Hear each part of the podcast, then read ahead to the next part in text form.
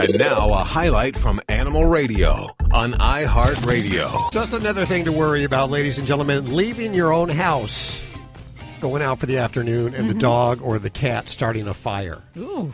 Apparently, they're playing with matches. I don't know. They're I don't know how this happens, but I just found out this information from a press release from a, uh, a company that makes smoke alarms. In fact, they make I got to say more than smoke alarms. It's sort of like a monitoring service and smart smoke alarms. And we have the CEO of Smoke Alarm Monitoring, or SAM, joining us. It's Schult Shappy. Hi, Schult. Is it Schult? It's Zolt, but I go by Z. Z. Okay. How are you? No one can pronounce it or spell it, so I stick with Z. It's pronounced Zolt. Remember Zsa Zsa? Yes. Oh, yeah. As in Gabor. Yes. Yep, so Z, Zolt Shoppy. Yeah, she had that ZSA thing going too. Yes. That's it. So tell us, what should I be worried about my pets starting a fire when I'm out unattended? Apparently, this happens. It, it certainly does happen, and uh, just to give you an idea of what the statistics look like, there are about a million and a half fires every single year, and uh, about 4,000 humans will die from fires, but more than 40,000 pets are affected by those house fires every single year because they unfortunately can't pick up the phone and dial 911 and they can't get out. So they're stuck in the home whether or not they started the fire. But uh, usually it's pets that are uh, a larger breed or cats that will get up onto the stove, for example. And why are they going to the stove? They smell food. So when we cook the bacon in the morning and then we light that candle to get rid of the smell, uh, they're going to run over there. They're curious. They're sniffing around, and the larger breed dogs are going to jump up and they'll start turning the the knobs on the stove by accident, obviously. But before you know it, enough fumes, gas fumes build up, and then that candle will start that fire through an explosion. So that's the absolute worst case scenario because that's a total loss. But you also have pets that are chewing on wires. And uh, if you run over to a local hardware store, they actually sell little wire looms where you could wrap up all of your computer wires and everything else that's loose to protect them from pets chewing on them, especially cats. They love chewing the wires. How frequent are these? Uh, there are only about 1,000 fires every year that are directly caused by pets.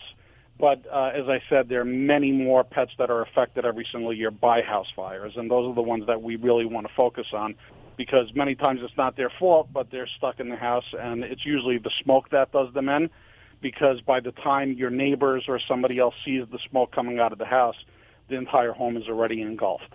I can attest that I have a, a fair amount of clients that do report that they've had cats, you know, knock over candles, um, uh, you know, jump up on stoves and, you know, s- you know, have towels catch fire and things like that. So it does happen. I can't say I had any disasters that I know of in my clientele, but um, a lot of near misses. Oh, great. Now I'm never going to leave the house again. And don't they tend to hide when something like that happens? I mean, don't they run and hide under beds and stuff when it Sure. when Uh, That's one of like the that? issues of getting them out. So it's important to have a good fire safety plan in place, uh, not just for the humans, but for the pets also. And the easiest way to do that is by putting signage onto your front and back doors. It's a tiny little sticker. It could be four by four inches.